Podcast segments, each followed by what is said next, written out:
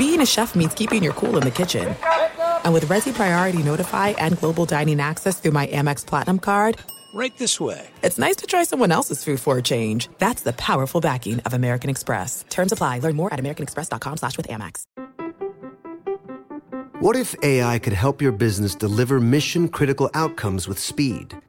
With IBM Consulting, your business can design, build, and scale trusted AI using Watson X, and modernize the way you work to accelerate real impact. Let's create AI that transforms your business. Learn more at ibm.com/consulting. IBM. Let's create. What's up, this your boy Lil Duval, and check out my podcast, Conversations with Unc, on the Black Effect Podcast Network. Each and every Tuesday, Conversations with Unc podcast feature casuals and in-depth talk about ebbs and flows of life and the pursuit of happiness. Unlike my work on stage, I tap into a more serious and sensitive side to give life advice and simply offer words of encouragement, yet remind folks to never forget to laugh. Every Tuesday, listen to Conversations with Unc, hosted by Lil Duval on the Black Effect Podcast Network, iHeartRadio app, or wherever you get your podcasts. Presented by AT&T. Connecting changes everything. Welcome to Good Calls with Dean Blandino, a production of iHeartRadio.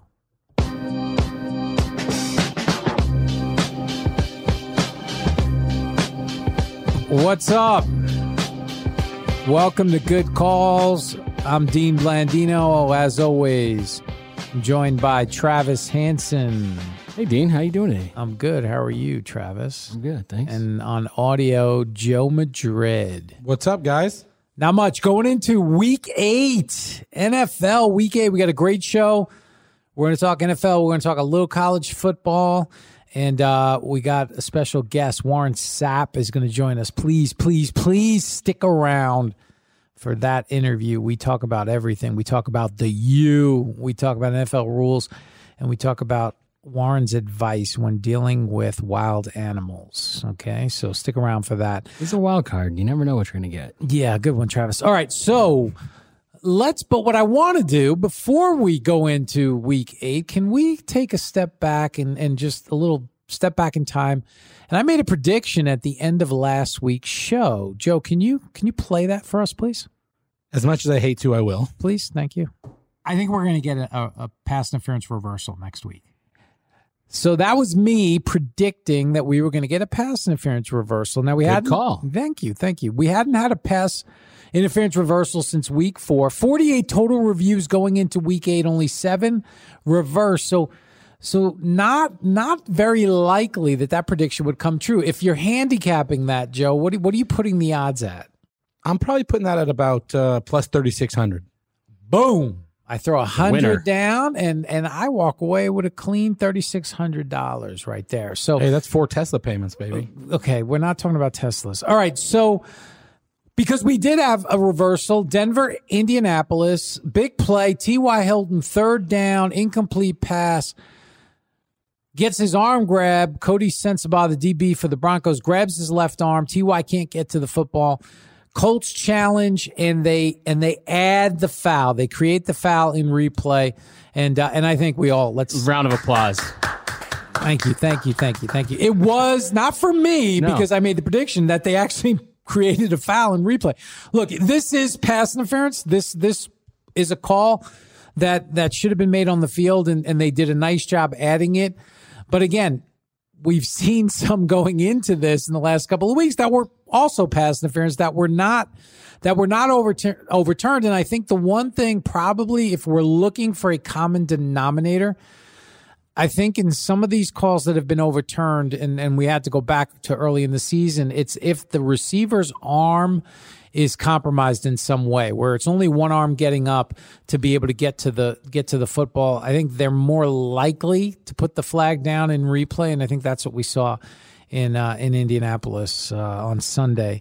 And so we saw a reversal. So now we're up to 8 for the season so far. And let's see where we end up at the end of the year. Just a quick summary on penalties going into Week 8, where we were up 18.03 per game. That's accepted, declined, offset. So that's all fouls that are called. 18.03 compared to 15.76. at this time last year. So up pretty good clip, you know, a little bit over two a game.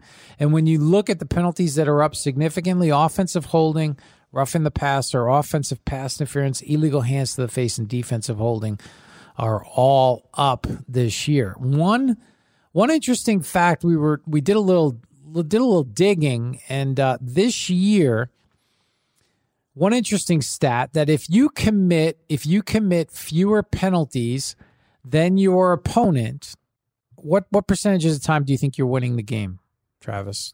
You commit fewer penalties.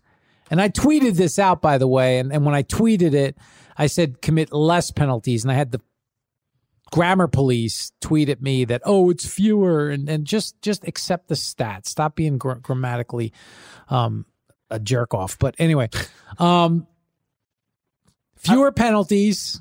I would think it's got to be like 60-40. 60-40. Joe, what do you think? I'd go 70-30. Okay, so when you commit fewer penalties, just this season, but it's not that far off from where your historical numbers are. If you commit fewer penalties than your opponent, you're winning the game 49.5%. So actually less than 50, right at 50% when you commit fewer penalties. Now let's take another stat. When you commit fewer turnovers than your opponent, where do you think that is? Percentage-wise, winning percentage. I would say 80-20. I'm going to go 65-35. So 77.1%. Yeah. So next time you complain about your team having more fouls, more penalties than your opponent, it's not that big a deal when you look at it statistically. It's actually turnovers that are going to be the key when you talk about wins and losses. Don't commit those penalties at end of games and crucial situations. But sometimes those penalties overturn a turnover, so. Well, there's no question. Look, penalties impact games, no question. I'm just saying that there's always this talk, and usually on social media, there were 13 calls against our team and only 8 against the other team, or 6-3, or whatever. Statistically speaking, that's not a big driver in terms of your team winning or losing. Obviously, the more disciplined teams over time are going to be more successful, but our goal here is to get people to stop tweeting the refs are killing us. Thank you very much. Thank you very much, Travis. And stop turning the ball over. You throw 5 picks, you deserve to lose. Another, we've been tracking this, and Travis is really, he's super into this. So I'll let Travis talk a little bit about this, the onside kicks. And he's taken kind of, this is his baby this year, and he's very, very concerned about the success rates of onside kicks. So we had 2 so far in week 8, and neither was successful. So that gets us to what for the year, Travis, in terms of percentages, success rates? Well, it's 3.8%. So we got 1 out of 26. That's not good. So not good. And when we talk about last year, so 2018, significant changes to the kickoff made it a little bit harder, that much harder to make that onside kick, to get that onside kick where you didn't have a run up. You had to be on at least 1 yard or on the 34, basically, with both feet down, and you couldn't lift the foot before that ball was kicked. And so it dropped from historical percentage of 13% to 8% last year. Now we're at 3.8.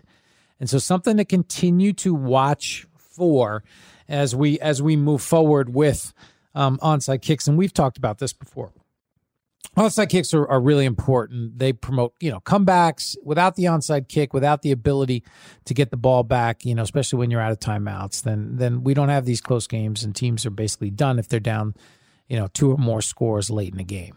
As much as I see these onside kicks going down like this, I just wonder, in your opinion, Dean, what do you think the league has to see? Like, what percentage-wise do you see a change? Like we've talked about, we don't want to see the gimmicky, 4th and 12 play, but they may go to that because you're seeing these other leagues do something like that. What do you think?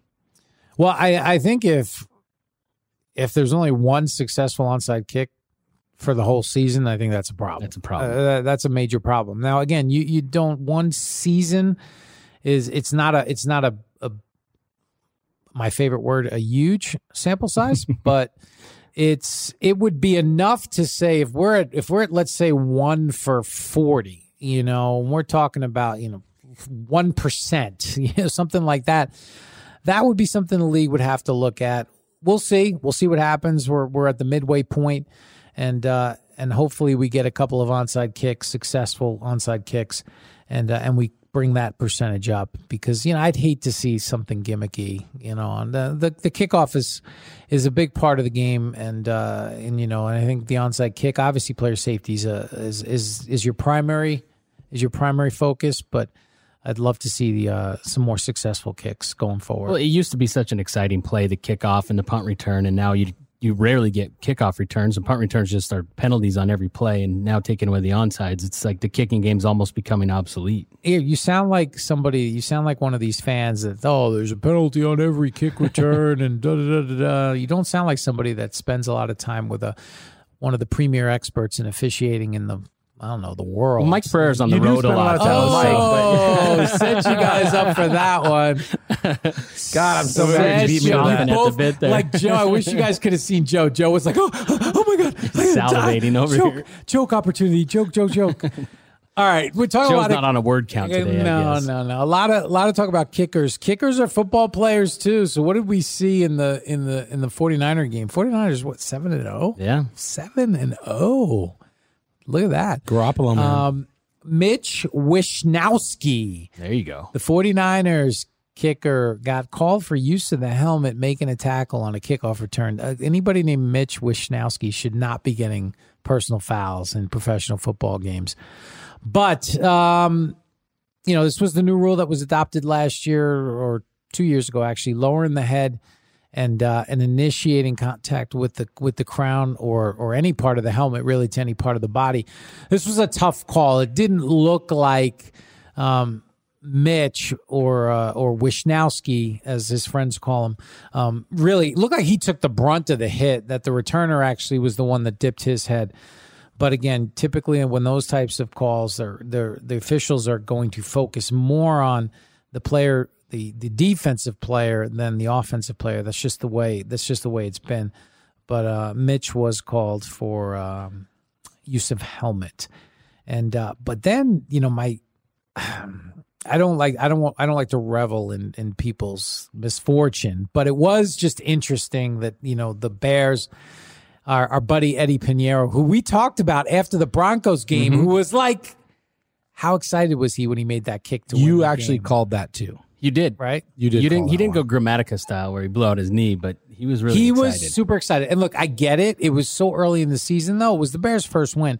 He wins the game with a kick against the Broncos, and it was like he had the key to the city, right? Yeah. They were interviewing him, and I said at the time, I was like, listen, that's a tough job, an NFL kicker, and you're only as good as your last kick. And I said, you're going to have an opportunity to win a game again or tie a game late in the game, and you better make that kick, and because you could become persona non grata pretty quick. And I think we saw that today at home in Soldier Field, missing that kick against the Chargers. He said after the game he was trying to play the wind. He didn't strike it well, and he didn't make it, so. Yeah, and look, and it's a hard job, and kickers are like officials, really. They're like officials.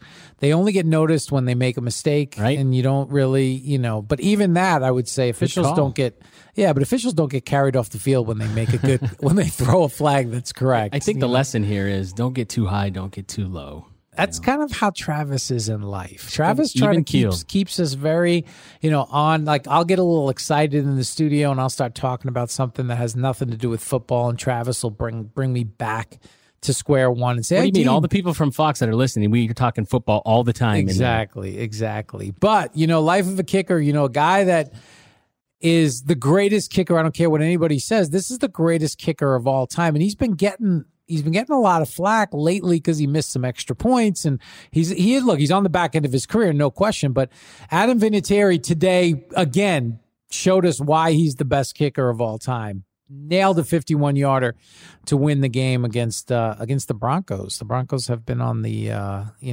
wrong end of these game-winning kicks this year, but he missed an extra point earlier in the game. He missed an extra point, but when it counted, he made it. That guy has made so many pressure kicks, whether it's in the snow against the Raiders in 2001. He's won multiple Super Bowls with kicks at the end of the game, and the guy's a stud. And we will, talking about our interview a little later, Warren Sapp does mention the need for a kicker at the University of Miami and how they're in a downturn with kickers. So QB killer talking kickers. That's I still right. have 4 years of eligibility.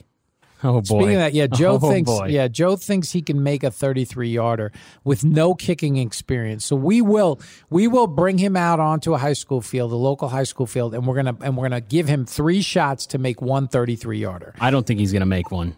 Neither one of us think he's gonna make one. We'll record it, we'll post it, but we're gonna do that in the next couple of weeks. And we'll share that. But I think for fun, Dean, you and I should kick as well. Yeah, I'll kick. Yeah, absolutely. Let's do it. Oh, I can't wait for this day. I'll kick for that. Let's go to our head scratcher call of the week. We're still waiting for Murray's to reach out to us so they can be the sponsor for the head scratcher call of the week. Just DM us. Just, they're on. Does Murray's on? Do they have a Twitter account? Let's take Murray's. Check that out. We just need to follow them.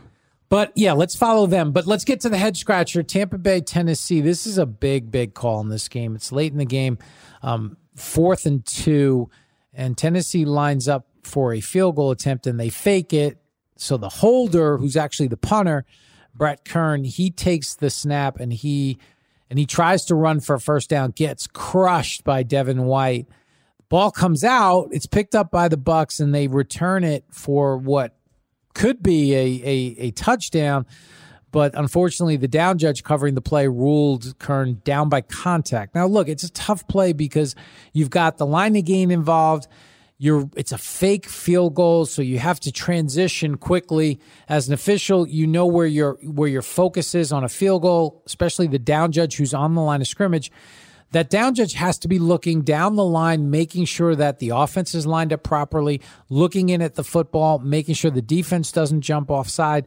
And now it completely shifts. We get a snap. Now you have a run toward the down judge. The line of gain is right there. He has to rule on it. He makes the ruling. Unfortunately, replay showed it was a fumble. Nothing replay can do there, and ends up taking away what would have been a touchdown against the Bucs, and they lose the game by 4 points. And we've been down this road before this year. We had a game, the Rams and the Saints, where it was a pass fumble situation, and the official, the referee, blew it dead and ruled incomplete pass, took away a touchdown from the Saints. And again, nothing you can do in replay, and it's one of those deals where, again, you teach the officials. You've got to be 100% sure if you're going to put that player down. And look, the official, you don't. It's a tough, tough deal because you don't want officials being indecisive based on replay.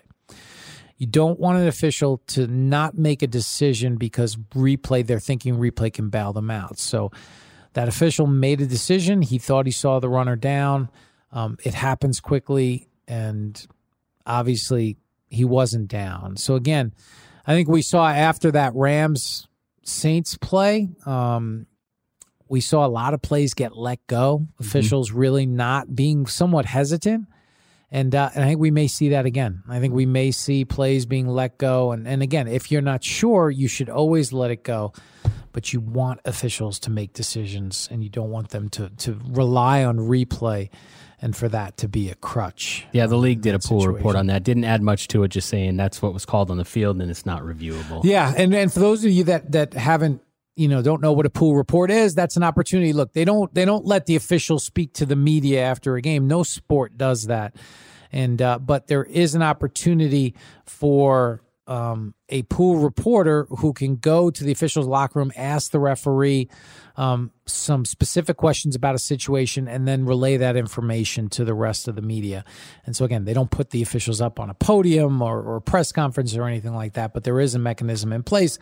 Not a lot in that pool report. Referee Adrian Hill just talked about what the ruling was, what happened, and what could have happened in replay. But, again, tough. It's a tough play, tough way to have what should have been a touchdown taken away. Let's go take a break. When we come back, we're going to talk a little college football. Number 5, Oklahoma goes down. College football playoff chances. maybe gone, fading away. And we'll come back with Brandon Blandino inside the Cube and our Warren Sapp interview next on Good Calls. If your business needs a new application, then developers will have to write code, a lot of code. If an application needs to be modernized, then you'll need time, resources, and caffeine. If that sounds daunting, then you need Watson X Code Assistant, AI designed to multiply developer productivity so you can generate code quickly. Let's create a more modern foundation for business with Watson X Code Assistant. Learn more at ibm.com/codeassistant. IBM. Let's create. This Father's Day, shop at the Home Depot to find the perfect gift to help Dad be everything he can be. Because your dad is more than just a dad. He's groundskeeper of the yard, the perfecter of the patio, and the cleaner of the clippings. He's the weed-fighting, hedge-trimming, leaf-blowing lord of the lawn. He sees the job, and he gets it done. Because your dad is a doer. So show him you appreciate everything he does with the tools he needs to power up his landscaping game. This Father's Day, give him the convenience and gas-like power of innovative and durable Milwaukee cordless outdoor tools from the Home Depot. Plus, get up to $150 off select Milwaukee tools. For everything Dad does, everything he is, and everything he can be, find the perfect Father's Day gift at the Home Depot. How doers get more done. Shop for Father's Day now in stores or online at homedepot.com. Are you tired of your scented cleaning products smelling and cleaning like meh? Then it's time for an upgrade with the power of Clorox Scentiva. With an uplifting scent that smells like coconut, Clorox Scentiva gives you powerful clean like Clorox, but a feeling like being transported to a tropical island retreat. Imagine putting your phone on Do Not Disturb, tuning out all the constant, just the feeling of warm sand in between your toes and a fruity drink in your hand. The ones with the little umbrella. Refresh your home to feel like an all-inclusive vacation by getting Clorox Scentiva. Also available in grapefruit and lavender scents at a nearby retail store.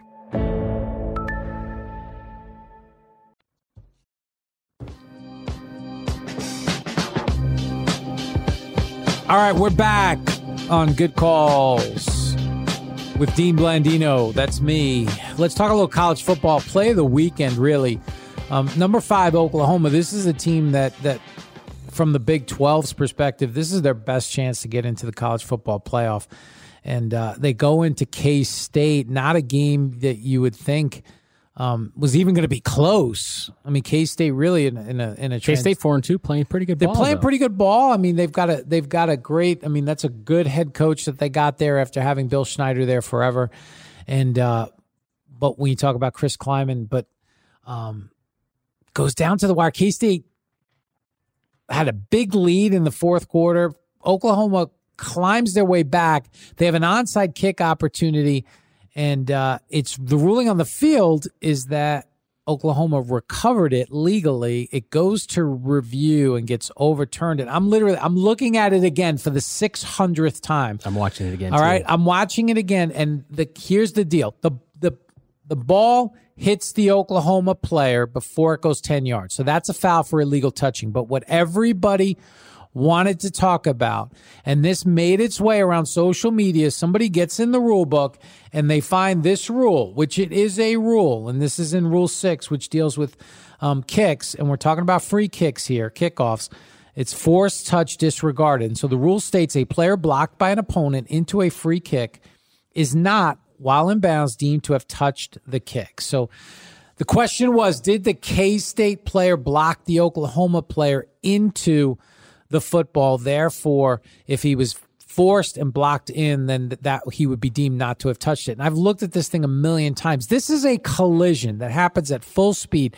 The Oklahoma player is moving toward the football. The K-State player is moving toward the football. They both lower their shoulders. There's a second Oklahoma player that contacts the K-State player. It's a collision. It's impossible to say that the K-State player forced the Oklahoma player into the football. Replay can look at the aspect of the touching. They can't look at forced touching. They made the right call. Unfortunately for Oklahoma fans, that was the right call. And when you're talking about forced touching, what you're really talking about is a player that is passive. And what I mean by that is a player that is not engaging an opponent, is not trying to block, is just trying to stand there. And you typically see this on punts where the returner will just stand there and then the kicking team will try to push that player into the football. Well, if you push that player into the football, then he's deemed not to have touched it. And look, it's a tough call. But again, it was the right call, and the player did touch it before it went 10, and the ball was given back to K-State, and K-State ended up running out the clock and winning the game. And it's again tough way to lose the game, but you give up 48 points, you're going to lose a lot of football games. I'm sorry.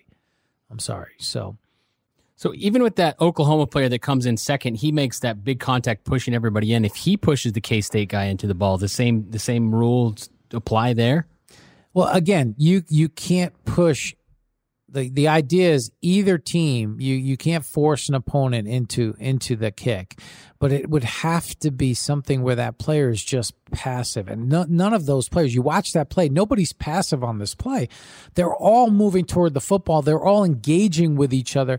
It's a collision that happens at full speed, and it's impossible to say that any of those players force the other player into the football. But again, the Oklahoma player touched it, and you can't touch it. The kicking team's not eligible to touch it until either the receiving team touches it first or it goes 10 yards. Then that ball becomes, they can touch it legally. And the ball went over to K-State, and I thought it was the right call.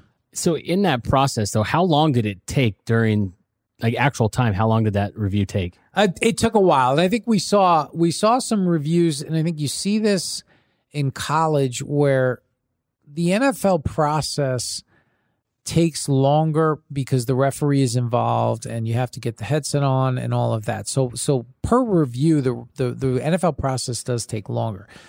College doesn't take as long, but what you're seeing in some of these major conferences, these Power 5 conferences, is the referee now. They're bringing a little device over for the referee to look at the play. So that's going to extend the review.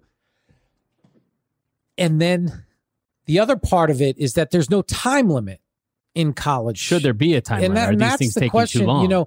And you think on average last year, Division I FBS, right about 120, 121 per review, which is not a bad number.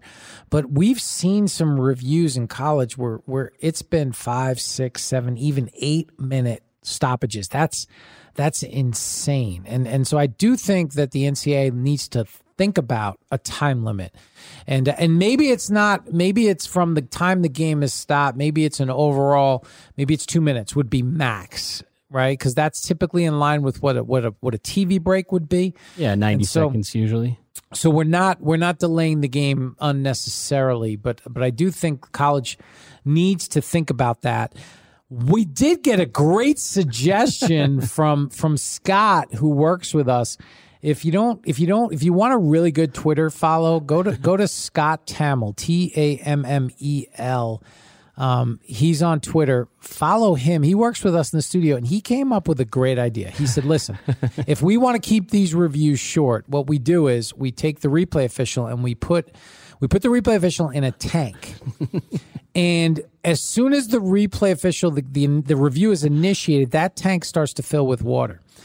And so basically, we put a camera on this. It's yes, perfect. You've got to make a decision before you drown. In essence, that's what that wow. That was Scott's suggestion. He even added that there were points where we could let some kind of maybe an alligator into the tank or a shark, an electric eel, which I think is an urban myth, by the way.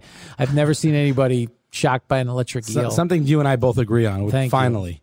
But this was Scott's idea, and I certainly think that would speed up the process. It might make the process more exciting.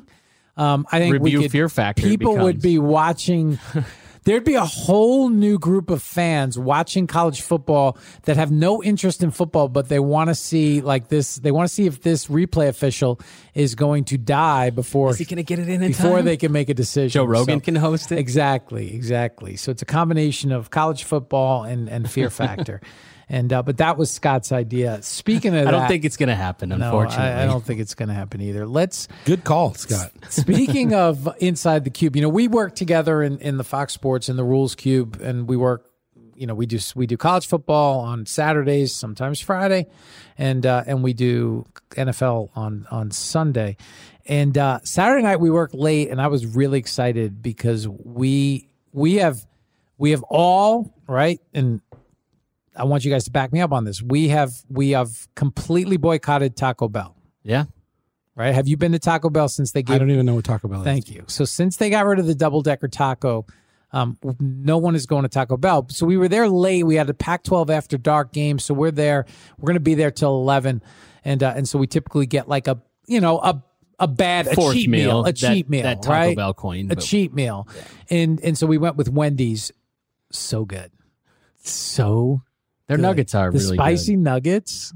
I didn't go spicy, really, but the regular really good. They're really good. Yeah. I had the spicy nuggets, the Dave's Double, legit. But that's not my point. My point is I wanted to just finish the night strong. So after the Wendy's, I went and I stopped at 7-Eleven and I got a pint of Ben & Jerry's Half Baked, okay, which is the greatest ice cream of all time. I got to try it. Okay, so if you talk about it a lot. If you don't know what Half Baked is, and Joe knows what Half Baked is, okay, Joe... Half-baked is a combination of chocolate chip cookie dough and chocolate fudge brownie, all it together.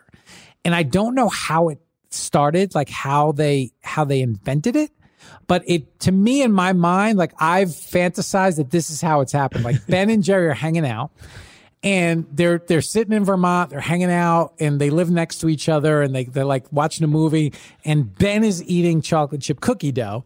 And Jerry is eating chocolate fudge brownie and they're hanging out. And then all of a sudden they like look at each other as they're about to take a bite. And there's like light bulbs go off. And it's like, remember, like peanut butter and chocolate running into each other. That's how I envision Half Baked. Maybe they were imbibing in a little, you know, medicinal. And it was like, oh, I'm half baked. And that's how they came up with the name. And that's how Half Baked came out. But anyway, I get a pint of Half Baked. I'm so excited. Okay. And Joe knows that I have a system with Half Baked and there's a system where you don't eat it directly out of the freezer.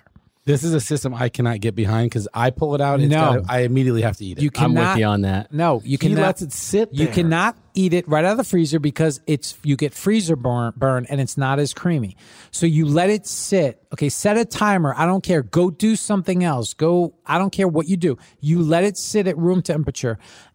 Legit about 7 minutes, 7 to 10 minutes, depending on the temperature in the room.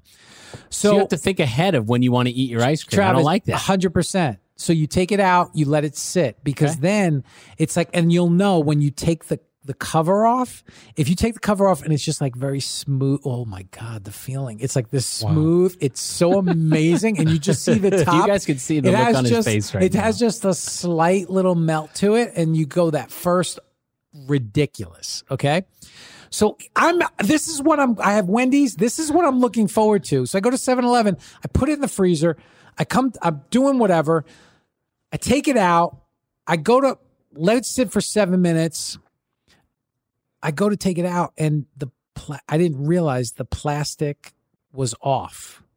So, you know, there's a safety seal. Safety seal was off. So now I've got to make a business decision because I've seen on the social media idiots running around, taking the thing off, licking it, putting it back. That 7-Eleven that I get it from was pretty shady, so I don't know. So now I got to make a business decision. Do I eat the Half-Baked knowing that some degenerate may have licked my Half-Baked or... Just get rid of the top layer. What? Go in. Yeah, that's it. What do you think I did? I think you ate it. I thought I ate it. I ate that shit. Are you kidding me? If it's 7 minutes, you're now Are you kidding in your me? Zone. And then I felt great today, so there was nothing wrong unless it's like a 2-day thing. But glad so everything's okay. So that was my Half-Baked story. People out there probably think that you have this guy's on TV, he's got this glamorous life, and here you are. It's definitely 7-Eleven, fast food. Schlepping at 7-Eleven. Wendy's and 7-Eleven. And I'm eating it despite the safety seal not being there. Half-Baked is legit though. I gotta try it. So legit. Let's go, Brain of Blandino. What do you got for us, Joe? All right, Blandino. Give me one second. Thank you for that. So this is a rules. This is a rules Brain of Blandino. All right. Convertible. It's a rules. It's a vehicle rules show. Convertible rules. What are the rules to driving a convertible? Okay. So I think if you're a man, you can't drive a convertible if you're under 50. I agree with that. Okay. Period. Like, you can't own a convertible if you're under 50. I agree. All right. That. I think a woman can, and I'm not, look, this is just. I think you should be able to drive a car, however, whatever you want. Oh, Honda God. Civic. Okay. Keep going. You got to be over 50. Sorry. Keep going. Here we go. It's got to be a two-door, I think, too. So two-door. I just think it's an age thing where you get to a certain age where you can now you look the part in the convertible. And I just think it's like, okay, I think it's like guys under 50, once you hit 50, right, your phone, you take it off vibrate, it goes on sound, okay? You can get the convertible, all these things, okay? That's a standard. So I think convertible, I think one, and even then, two dudes in a convertible. Yeah. I think me and you cruising down the road, I think that's just not going to happen. I really do. What about a Jeep Wrangler? That's pretty much a convertible. No. That's got big tires. A Jeep Wrangler's not a convertible. I mean, you still have the top off. No, I think two guys is a no. Two dudes, no. Guy and a girl, absolutely. I remember just growing up, there was always like a cute girl in like the rabbit cabriolet. Yes. That was such a, oh man. White interior, red. Her name was like Ashley, and she was so cute. But I agree. Two dudes, no. Over 50, single dude, fine. One guy in the car. Under 50, stay away from the convertible.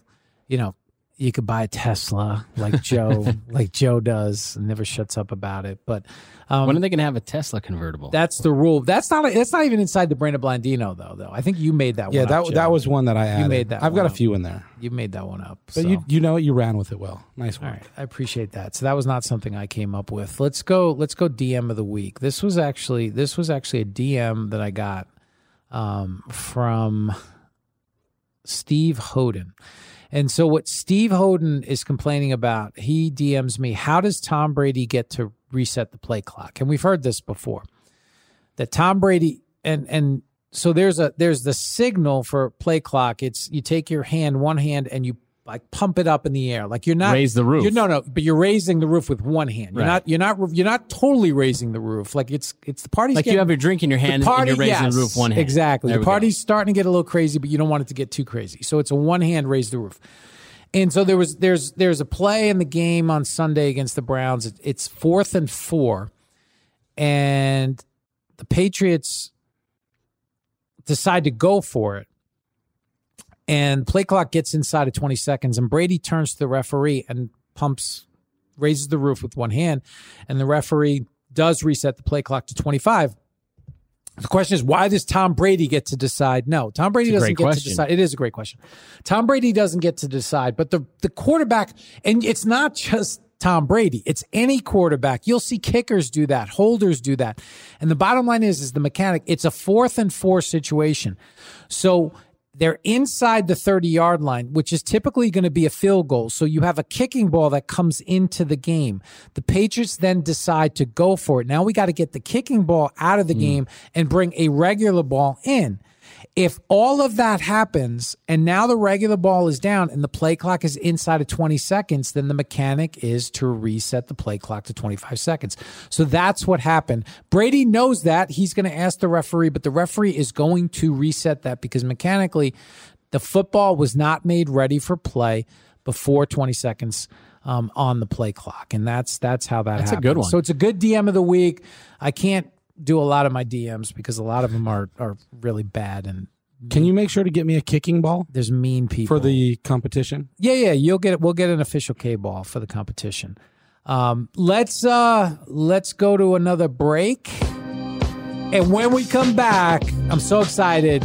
Hall of Famer Warren Sapp joins us on Good Call.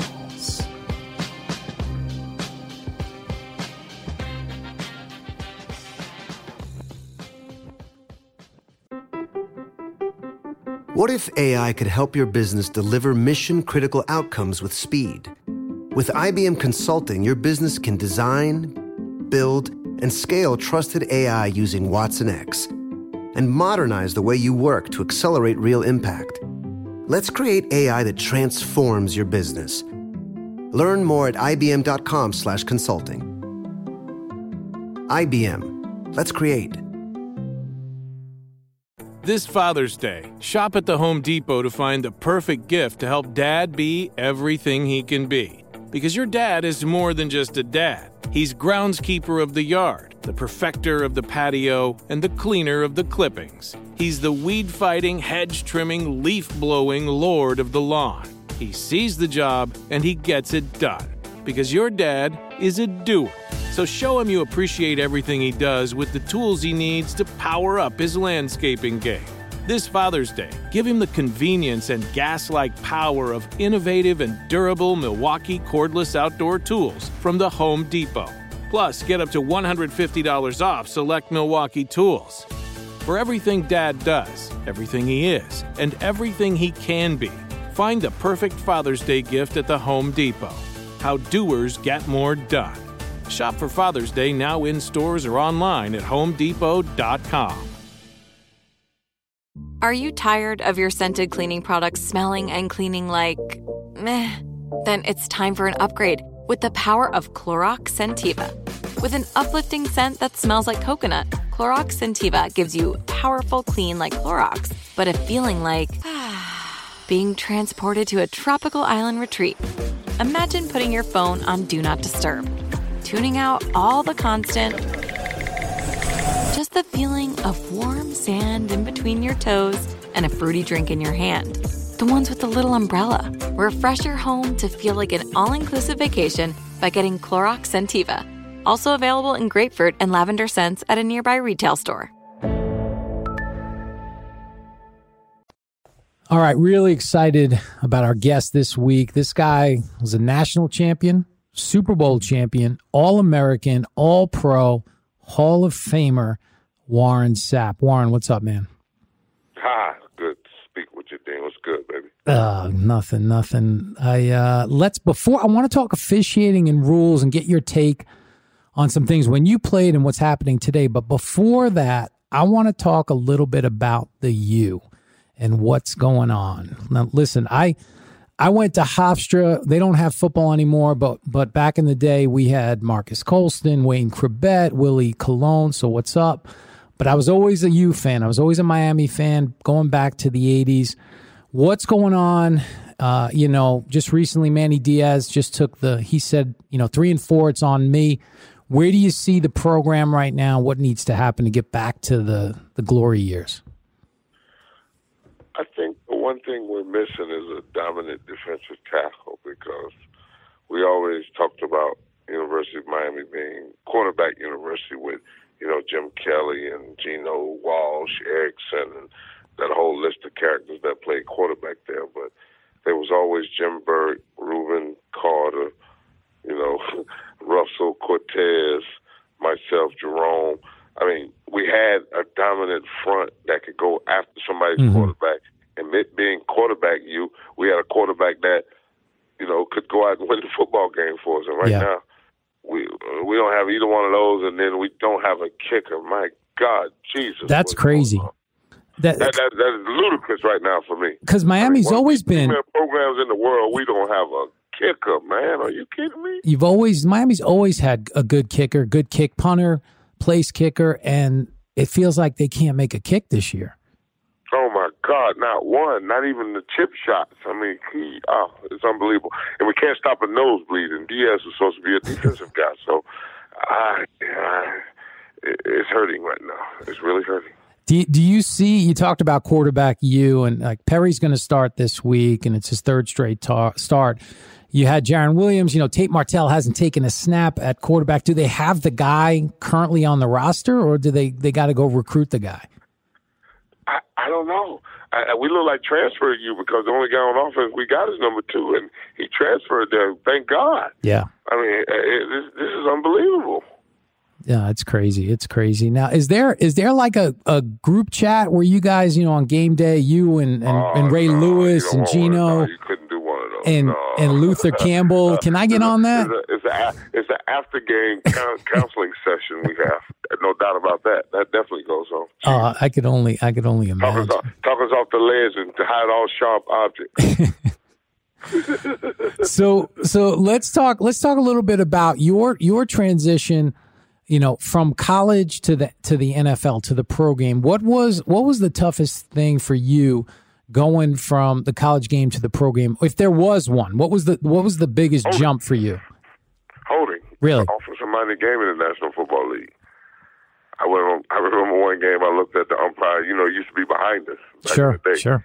So I look back and say, hey, man, you want to watch this holding? Oh, I got you. So I go up and shake the offensive lineman. I look at him. I say, that's not holding? He said, grow up. I was a rookie. I said, okay. This is how it's going to be. Oh, yeah. I mean, this is a grown man's league. I mean, you have to fit for yourself.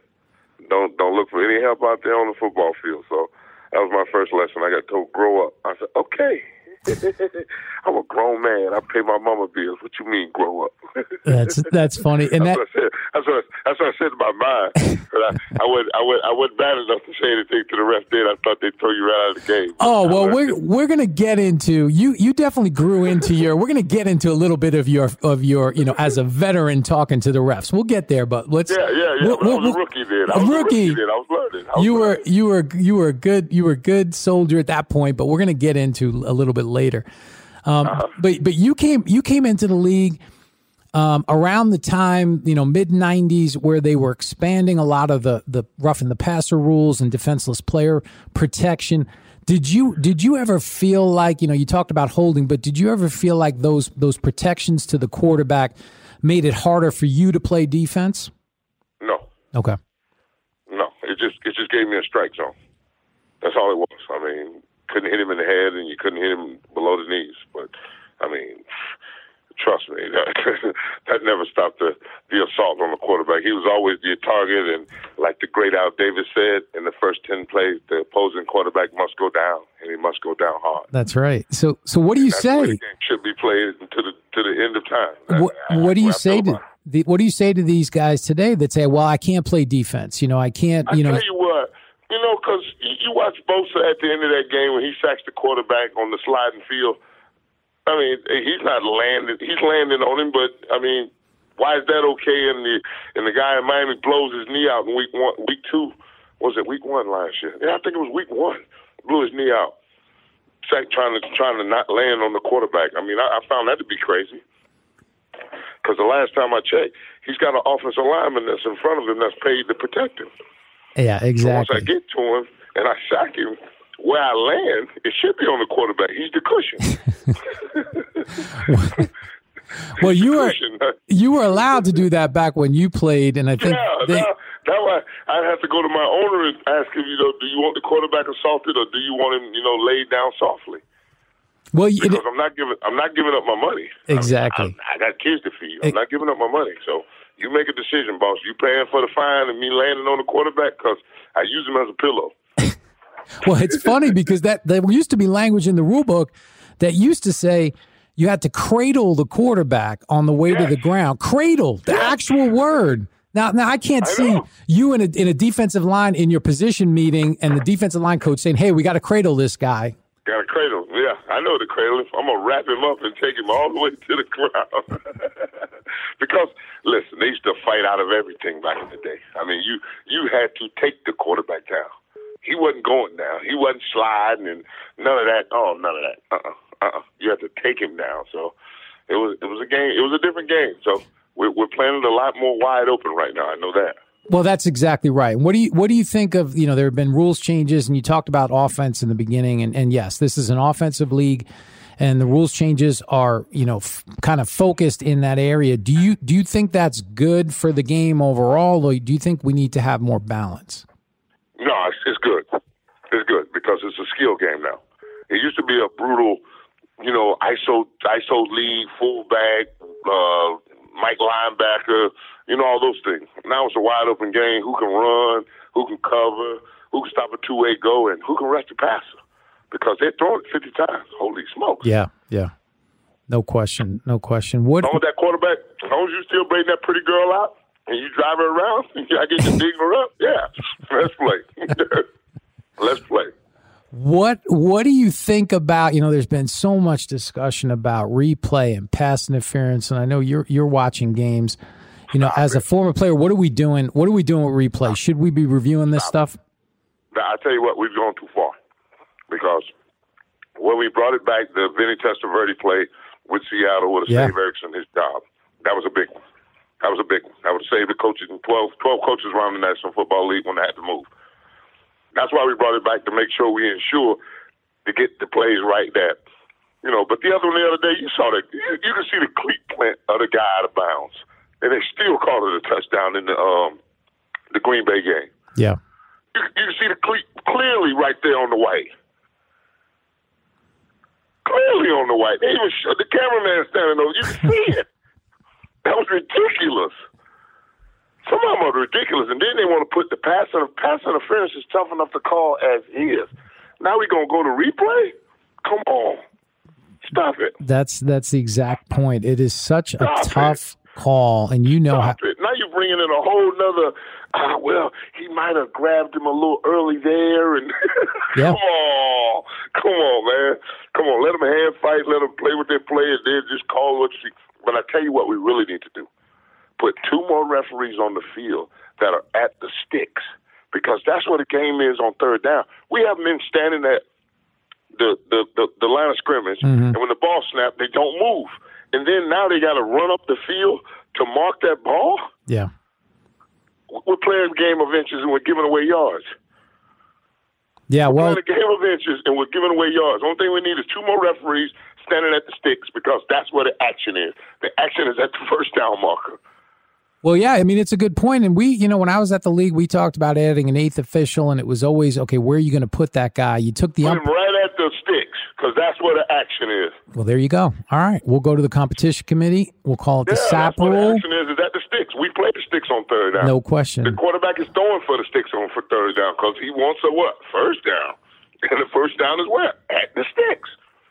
And I think we get, and the way... And I'm glad you said that, because I think sometimes, especially on the rule side, we overcomplicate things. This is not a, doesn't have to be a complicated game, right? No, y'all just try to cover everything, and you can't cover everything, but you can cover most of it from that referee being right there at the sticks, because that's where the action is going to be. I like it. I like it. All right. Yeah. Let's go to, okay, you were a rookie. You didn't want to talk to the officials, all right? No. The referee told me to grow up. He told you to grow up, and you said, okay. I couldn't have much of a conversation with him about anything. All right. So now you win a Super Bowl with the Bucks in 2002. You go to the Raiders, and now in 2007, you get not one, not two, but three unsportsmanlike conduct calls for mouthing off, and you get disqualified from the game. I was at the league office in the officiating department. You were the officiating, most wanted at that point. And what happened? What happened during that sequence? Okay. No, it happened earlier in the year. Number 53, I think he lives in Manhattan Beach, because my friend lives in Manhattan Beach, and I was at the 900 Club, and they was like, yeah, he lives up here. I was like, yeah, let him come by the bar. So, we was in the Houston Texans game, and he was standing in the huddle with the offensive line. And he came out, after, they were about to get ready to, go in the huddle, and one of those timeouts, and he was giggling. So I looked at him, and I said, so what's so funny? So he looks at me and says, oh, they are afraid of you. So you know me. When you tell me a bold-faced lie in my face, I looked at him and I called him a you-know-what lie, MF lie, MF liar. And he looks at me and said, what? I said, yeah, you're an MF lie. What you going to do about it? And he looks at me like I had just slapped his mother or something. And I looked at him like, you just going to tell me a bold-faced lie. You could have said none of your business, and that would have been better than telling me they're afraid of me, because I know that ain't the case. So we get to playing the game, and something else happened. I MF'd him real good again. So he's the umpire in the Jacksonville game. He wanted to throw the flag on me back then, but White, the official that he had, number 99, told him, say, grow up, man. I said, come on, we're playing the game. Yeah. Because I cussed him out. I'm like, yo, in my hood, when you tell a lie, you get cussed out. Like, you don't tell a grown man a lie in his face and look at him. I'm supposed to trust you not behind me to call the game fair, and you can't even tell me what y'all were laughing about? Come on, man. We grown men, dog. Don't play like that. So this was, you know, like some personal thing with me and him on this Sunday. Mm-hmm. The one in Jacksonville just turned out to be just a bad day of officiating. And you can go all the way back to this. When they throw the flag, they call it offsides on Burgess. Burgess go to yelling at the ref. He changes it to Chris Clemens. Chris Clemens looks at me, was like, it was me, sir. I was like, oh, you was offside. He was like, yeah. I'm like, were you trying to look around me? He's like, yeah. I'm like, I told you to go off of me. So now I know it was Chris offside, but they didn't correct it on the loudspeaker. So the next play we line up, Nnamdi Asomawaz called for offsides. The very next play. I'm like, are you kidding me? So I walk out there to the head linesman. I say, yo, dude, you couldn't give my DB a warning, tell him back up a little bit. You're standing 2 feet from him. So he looks at me like, he's never done this before in his life. You know, like, back up a little bit there, 21. Watch your lineman, you know? Sure. Which happens all the time. Come on. You don't call offsides on a cover corner that's covering a man to man. You just tell him back, hey, watch your lineman. Then Nominee would have looked to the line of scrimmage and lined himself up. So they don't do that. Throw the flag. Jerome was his first time being a referee. This was his first year. Mm-hmm. Mm-hmm. So he wants to decline a penalty, and they would have been close enough to kick a field goal to make it 31-0. I'm like, wait. I'm like, who declined the penalty? He's like, what? I'm like, who declined the penalty? He's like, what are you talking about? I'm like, I'm the captain of the team. Burgess is the other captain, and Namdi's way out there playing man-to-man. Burgess don't talk. Who declined the penalty? And then I got Lane Kiffin on the sideline yelling like a little 5-year-old kid. Yeah. I'm like, what? Who declined the penalty? I said, relax. Nobody. He did. He was like, what? I'm like, the ref did. Nobody. Come on. I'm taking the penalty. Got to move him back. They're going to throw a screen or a draw and then kick the field goal. Sure. I'm not going to give him a chance to get the first down and drive it up my ass and make it 35-0. Come on. I'm smarter than that. You know? So now I'm being questioned by Lane Kiffin that I done declined the penalty and now they about to score. I'm like, are you kidding me? And I'm at the point where I would just want to just shoot myself right now. Sure. Because we lined up to start the game with 12 men on the field, and they still gained 9 yards on a run play. So trust me, this has been building since the first quarter. Sounds like this game is really, it's going very well. It's going very well for you. It means nothing to nobody on any scale, on any level, and it's 2 days past my birthday and 4 days to Christmas. And I'm a half an hour away from my house in Orlando. Yeah, so you're ready to go. You're ready to get into some eggnog. You're ready to go. I got it. How much it's going to take for me to get out of here? I got it. It was Christmas time, and I was ready to go home, man. I had enough. Well, you did. You got out early. That's now I know. Now I went about it the wrong way. I just went overboard. I really did, really bad. And that happens. It's emotional. But now I know. Now I know why. Because it was Christmas time. You were close to home. You want to hear the best part? My brothers and sisters were all in the stand. Oh. 90 minutes from home, and they're gonna tell me he saw Mama walk out the stand. That's why he did that. That's what they tell me. I saw my mother walk out of the stand. That's why I did that. Just go home, too. Yeah, because you could see that. Because out on the field, you could see exactly somebody leaving. No, I was so over my head. I'm like, are you really kidding me? Now I got to go all the way to the sideline, walk you over to the lane to explain this? And then I got to walk back out here and play? I said, dude, you're really wasting my time right now. And it's 28-0, and then 53 said something to me, and I was so sick of him. We were back in the Houston game, way back in Oakland. Yeah. So that's why I went off. I wanted him to do something. Just say something to me and spit on me. I'm gonna slap you in the mouth. Well, we're glad that didn't happen. We don't need that. That afternoon, I apologize to all that was involved in that Sunday afternoon. Warren was not himself. Sorry. Nah, that's fine. And you know what? And it's funny because that's the thing. You know, when you're doing the officiating schedule, you don't want to put the same officials with the same teams too much during the season because it builds up and that kind of stuff. You know, you have something happen one week. It always happens, especially with the way we used to play. We were on top of each other. Yeah. There was another obstacle in the middle of the field that we used. Yeah. Oh, 100%. That umpire in that position, that's why they moved them. Absolutely. 100%. Yeah, but they see far less holding now. truck. Oh, I know. You the defensive line gets away with a lot more of that grabbing and prevent. Yeah, I know. You know. But I'd be holding on the other side. Yeah. 100%. Yeah, I counted that. All right. Well, last question. Here's the question. All right. What hurt worse? Okay, losing to Alabama in the '92 Sugar Bowl and not getting that second national championship, or being bitten by a shark. Which hurt worse? The '92 Sugar Bowl. I was 23-0. I was going for back-to-back. That's all we talked was perfection at the University of Miami, and it hurt so bad because I saw it coming during the week. We wasn't as a team. We wasn't together, and a bunch of people. Really. A lot of individual agendas on their plate. Yeah, we had 4 senior receivers. We had 3 senior linebackers, 2 cornerbacks that felt like they were getting squeezed out, the best safety in the whole America, and Darrell Williams. So, trust me, yeah, we had a bunch of issues. There was a bunch of stuff going on that nobody knew about. So the shark came in second. Tell me the shark story. You know what? I was just being a butthole and just got taught a good lesson that Shark's gonna win. Raise a shark. Shark's gonna win. And if you don't let him go or her go, they'll bite you. I was lobstering, and you know when you dig your hand in a hole. Yeah. I mess around and touch the shark, and I'm like, oh! And then we had the hookah holes, which is the like snorkel. He was blowing air, so I got plenty of air to stay there. So she turned sideways, and I could see the fin and the nose and the tail. And I can still see all the antennas of the lobsters I wanted. I'm like, how do I do this? So I looked, I'm like, I could just snatch her out of the hole and she should just swim off.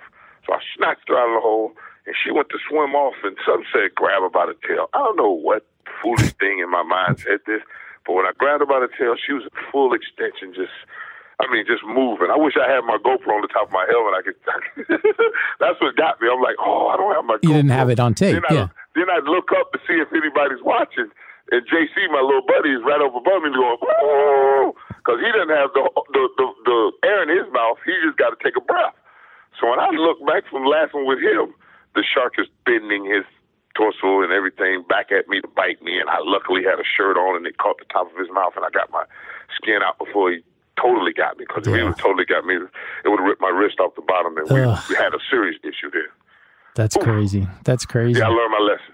Leave the animals alone in the water unless I'm in the boat with a hook on them. There you go. That's a good lesson. Leave the animals alone. I like it. Yeah, in the water, especially the shark. All right, man. Hey, I appreciate it. Good luck with everything that you're doing, and come back and join us sometime. Anytime, brother, and you keep doing what you're doing, and make sure we get that guy at the sticks. We got it. At the first down marker. That's all we need. One guy right there. Then they ain't got to move, and they ain't got to run up there. We got a guy marking that already. And it's a lot more accuracy when he's marking it, when you're looking at it sideways, than running up from the other side. All right, we'll make it happen. We're going to make it happen. Thank you, baby. All right, man. Take care. Good Calls with Dean Blandino is a production of iHeartRadio. For more podcasts from iHeartRadio, visit the iHeartRadio app, Apple Podcasts, or wherever you listen to your favorite shows. You wouldn't expect to hear that we're America's third best city for beer like this one. Or home to vibes like this. And this. It might surprise you that we're top 10 for immersive art that's like, whoa. And not to mention, we have one of the top zoos in the country. So can a city with the country's best pro soccer team, ranking as a top culinary destination in the world, be in your own backyard? Yes, Columbus. Plan your summer at experiencecolumbus.com/summer. Your credit card should match your lifestyle. At Kemba Financial Credit Union, choose a card with benefits that work for you. For a limited time, all cards have 2% cash back on purchases and 0% interest on balance transfers for a year. Apply at Kemba.org. Restrictions apply. Offer ends June 30th, 2024. There are some things that are too good to keep a secret. Like how your Amex Platinum card helps you have the perfect trip. I'd like to check into the Centurion Lounge. Or how it seems like you always get those hard-to-snag tables. Ooh, yum. And how you get the most out of select can't-miss events. With access to the Centurion Lounge, Resi Priority Notify, and Amex card member benefits at select events, you'll have to share. That's the powerful backing of American Express. Terms apply. Learn more at americanexpress.com/withAmex.